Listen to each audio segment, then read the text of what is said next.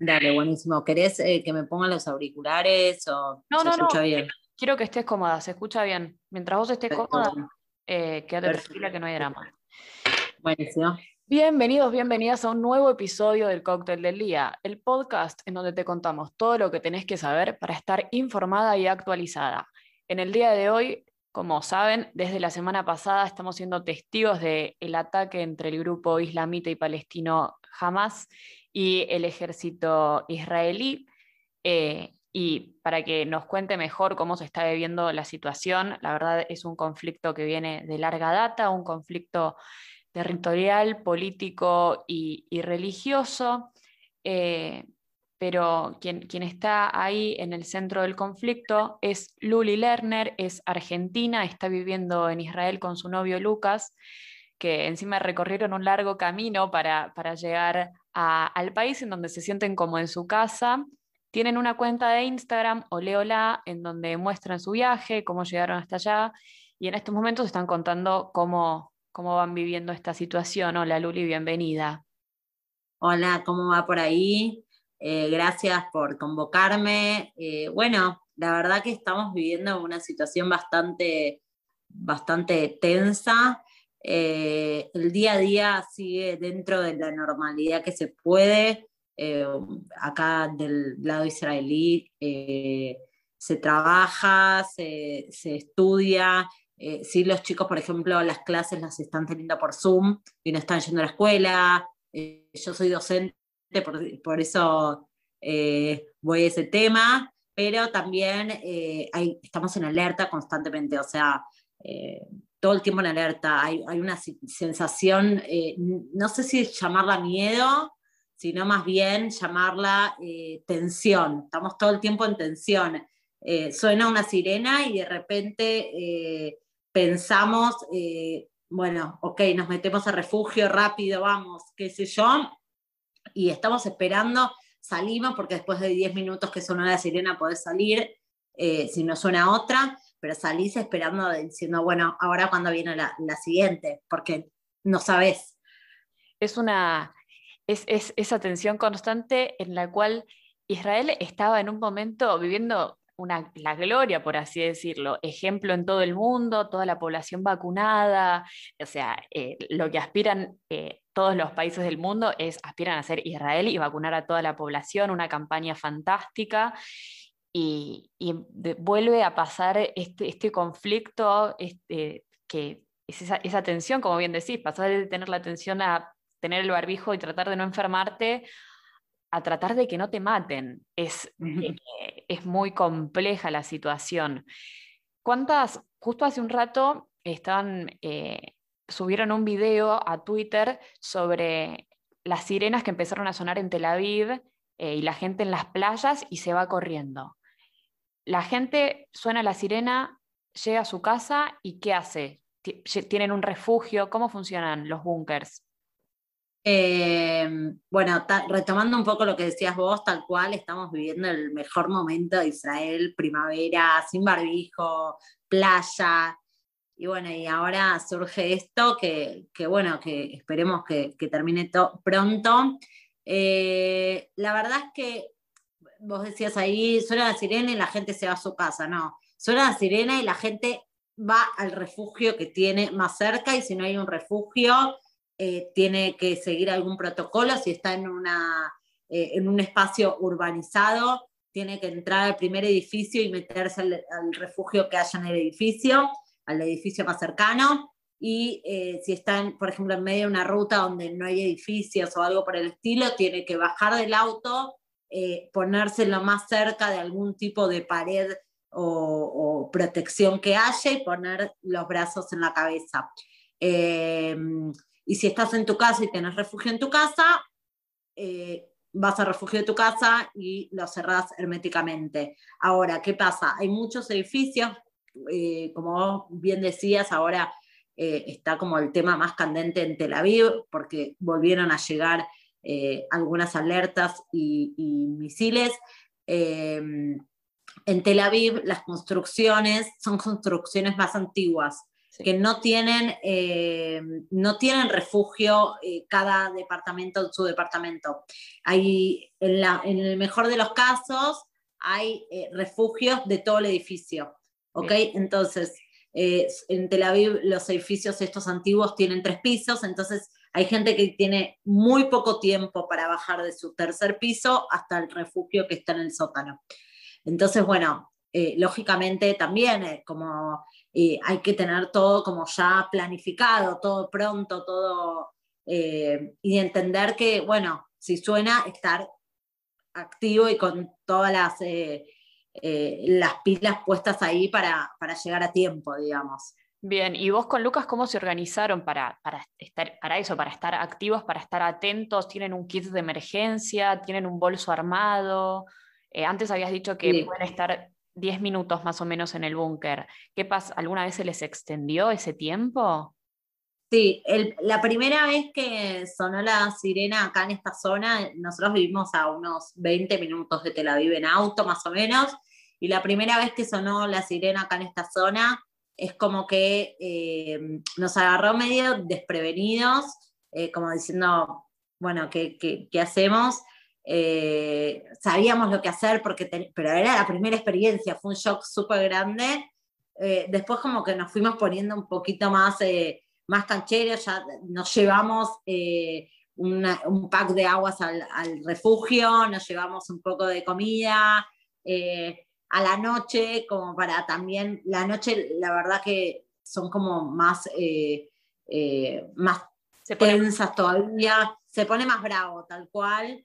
Eh, y es como que nos llevamos la heladorita de la playa al, refugio, que justamente es el dormitorio donde dormimos, por suerte. Entonces ya sabemos, tipo, suena la sirena y eh, trabamos ventanas, trabamos puerta, estamos herméticos y si siguen sonando es como que...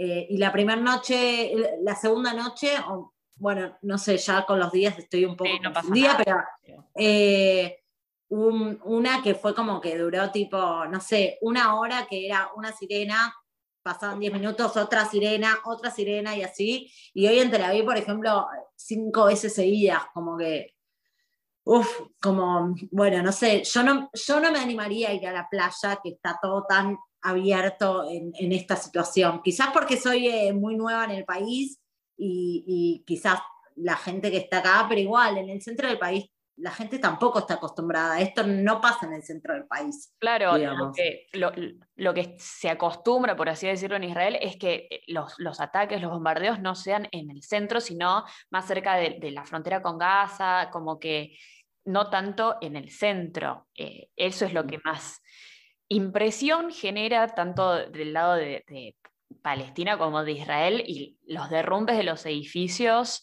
Eh, tanto de, ambos países, es una locura, es una locura completa. sí. Sí, sí. sí, la verdad que, o sea, las imágenes que se ven son súper fuertes. Eh, entendemos que eh, eh, Israel en este momento, con su ejército de defensa, está de algún modo luchando contra un grupo terrorista. Y también lo que llega acá de Israel y lo que dicen las eh, las fuentes oficiales del ejército de Israel es que cada vez que ataca, ataca un punto eh, militar del Hamas, del grupo terrorista Hamas, y que avisa, preavisa a, las, a, la, a la población por medio de, celulares, eh, de, mensajes de texto, y también da algunos avisos en forma, digamos, de, de, ruido, como para que la gente también esté como en alerta eh, y, bueno, como que Israel en algún punto se está defendiendo de un grupo terrorista, digamos. Es, muy difícil ser... Eh, sí, ser, ser justo y parcial parcial no, pero ser justo y par en esta situación es muy difícil y muy complejo porque más allá del, del territorio y del conflicto, son es gente que se muere, sean, eh, o sea, se murieron niños seguro israelí y palestinos. Eh, entonces, eso es lo que más dificultades genera a la hora de ponerse a analizar esta situación.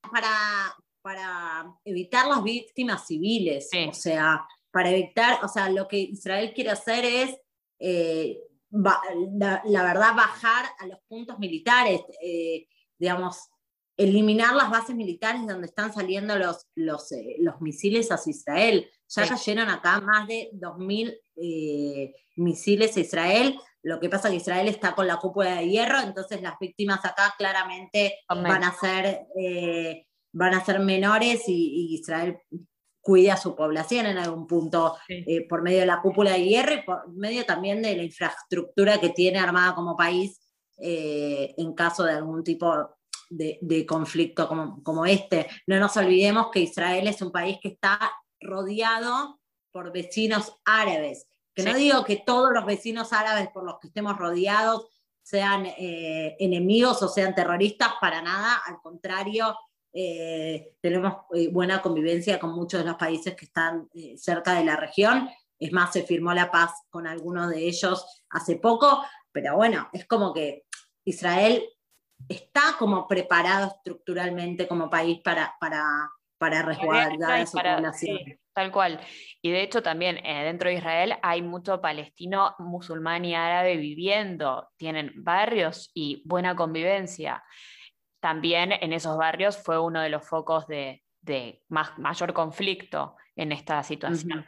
Pero antes, por, lo que me decís y por lo que te escucho, eh, reciben, y antes también lo decías cuando arrancaron, reciben comunicación, tienen los medios de comunicación eh, constantes, como que no se les cortó nada, por así decirlo. Eh, acá acá nosotros, no, acá eh, no se nos cortó nada, tenemos comunicación, tenemos internet hasta adentro del, del, refugio, o sea, sí, en ese sentido acá no se cortó nada y obvio que, que eso es muy importante, estar conectado y estar al tanto de lo que va pasando.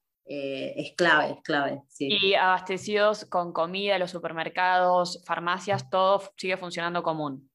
Todo funciona como cualquier día normal, pero por ejemplo, nos contaba ayer un amigo que fue a tomar un café, porque un café está abierto, fue a tomar un café. Y sin barbijo.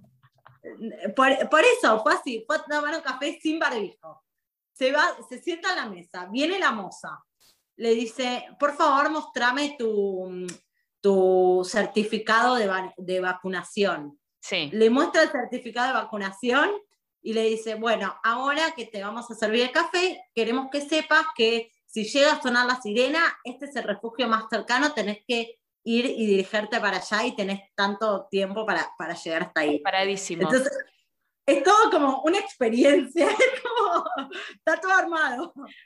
Paradísimos, es muy, muy, muy loco verlo. ¿Qué les pasa a ustedes que son argentinos, que vivieron acá y llegan allá y se encuentran con este panorama? O sea, ¿qué, qué sienten ustedes? Em, a ver, hay un montón de sentimientos. Fueron también, con un sueño, con un proyecto, llegar allá a que se sienten en su casa también.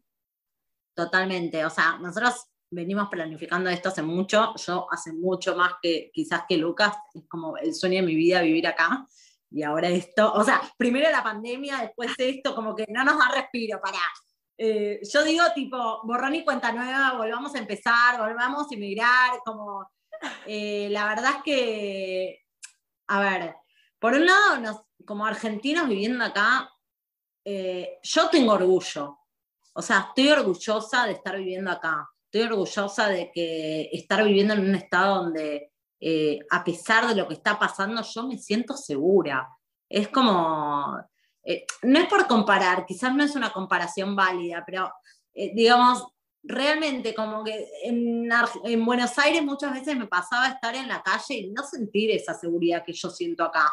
y acá yo me siento segura, más allá de lo que esté pasando ahora, que, también me siento segura, porque está muy preparado y también me siento segura con la cúpula de hierro. Como que siento que si uno sigue las, eh, las indicaciones que, constantemente está mandando, por ejemplo, la, municipalidad de acá donde, donde vivimos, es como que si uno sigue las instrucciones, no te va a pasar nada. Estás bien, no, no hagas nada fuera de eso y vas a estar bien. Y, y eso como que te da una cierta eh, parece loco estar hablando de una cierta buena calidad de vida. digamos.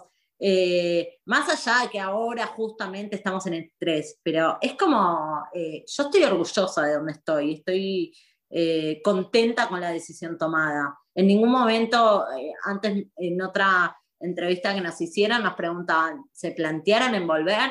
La verdad es que no, o sea, no, hay, nos sentimos como tan protegidos acá que no nos planteamos volver. Y aparte es nuestro sueño, como que uno también le lucha por y aparte si es tu sueño y eh, te sentís, ese es el lugar en donde querías estar desde hace más de un año y medio o más, vas a luchar por quedarte ahí y sentirte cómoda y, buscar esa comodidad. Y eso está buenísimo. Total. familias están acá en Argentina, ¿qué les dicen? ¿Están preocupados? Mira, eh, al principio estaban, o sea, están preocupados, obvio, eh, al principio estaban como un poco más preocupados porque tampoco había tanta información, es como que también los medios, eh, como los medios son medios y, hay más medios más amarillistas y hay medios que más, entonces como que cuando tu vieja, hablando así, mira la tele y mira que se armó en Israel, o sea, mi mamá quiere a su hija al lado suyo, quiere que no le pase nada. Eh, y bueno, también esto, así como les, les explicábamos recién de, decir, bueno, nos sentimos seguros, si seguís los protocolos, sabés que no te va a pasar nada. Si, eh, si sabés lo que hacer cuando suena la sirena, sabés que no te va a pasar nada. Si tratás de, o sea, por ejemplo, yo no me hubiese ido a la playa porque me siento insegura. Si confías también en tu, en tu criterio, en tu intuición, es como que nada. Entonces, cuando aclaramos ese panorama con las familias, es como que también bajó el nivel de, ansiedad y de angustia de la familia. Eh, y eso, bueno, como... Está perfecto. Lu, ¿y vos con Lucas, cuál es el proyecto que tienen allá? ¿Ya vos trabajas como docente, él también trabaja y su idea es quedarse allá o quieren viajar por el mundo? Eh, la verdad es que sí, yo trabajo acá, eh, tengo dos trabajos, trabajo como docente de nivel inicial y también eh, trabajo en una ONG que acompaña a nuevos inmigrantes en la absorción a Israel. Entonces también como es una forma de, acompañar y a través de, también por ejemplo con la página de, de Es como que a partir de esa página es como que la gente nos empezó a tomar como, como punto de consulta y de referencia. Mucha gente que estaba planificando venirse a vivir nos empezó a seguir y, y, como que nos tomó como punto y nos hacían consultas y esto y lo que sale y lo que no sale y qué hago en este caso, etcétera. Y eso que también nos, como a mí me inspiró también a acercarme a distintas organizaciones que acompañan a gente que está en su proceso de, de absorción al país y un poco como que ir por ese camino y nada, también trabajar, echar raíces, hacer nuestra vida acá, eh, digamos, ir creciendo. Eh, sí, sí, como ir creciendo también, eh, conociendo el país, recorriendo, viajar, conocer también, estamos muy cerca de Europa, de, otros países que el, hace unas semanas, ahora viene un feriado largo por una, por una festividad acá, y hace unas semanas nos planteábamos si íbamos a viajar a Dubái. Claro. digo, tipo, es un destino que nunca en la vida se me hubiese ocurrido viajar a Dubái, digamos. Al, final decidimos viajar a otro lugar y al final ahora no vamos a ir a ningún lado porque por todo esto, pero, o sea, era un destino que nada, entonces es como que está bueno también, es una experiencia, probar eh, sabores nuevos, vivir acá es un... Ah, sí, te abre el panorama y es una experiencia nueva completa. Genial, genial. Bueno, Lu, ¿los podemos encontrar entonces? ¿Querés repetir las redes sociales? Sí, oleola.alia en Instagram, también nos encuentran en Facebook, pero estamos mucho más activos en Instagram, vamos a decirlo. Y también eh, subimos algunos videitos a YouTube pero en Instagram es eh, lo más fuerte que vamos manejando y que, le damos bola, porque también trabajamos y eso te consume tiempo. Es caserito el Instagram, pero, pero se mueve. la gente. tiene buenas datas, tiene eh, eh, las, destacadas que están muy buenas para, buscar info. Bueno, bueno, sí, bueno, esa le tengo que agradecer a, mi prima que me hizo todo el diseño ahí de, las destacadas y todo, que es diseñadora, así que siempre me dice, pasame el chivo, pasame el chivo. Bien, genial, genial. Bueno, Lu, les mando un beso, un saludo y le te agradezco por, por tu tiempo, por la información. Cuídense, cuídense, sean precavidos como vos decís y nada, el mejor de los éxitos. Bueno, súper gracias por darnos este, este, espacio y la verdad que gracias también por eh, comunicar e informar de algún modo eh, y, seguirnos. Esperemos que este conflicto termine pronto y podamos seguir disfrutando de, de, la primavera en este hermoso país. Claro que sí, ojalá que sí. Lu, les mando un beso, un saludo. Chau, chau.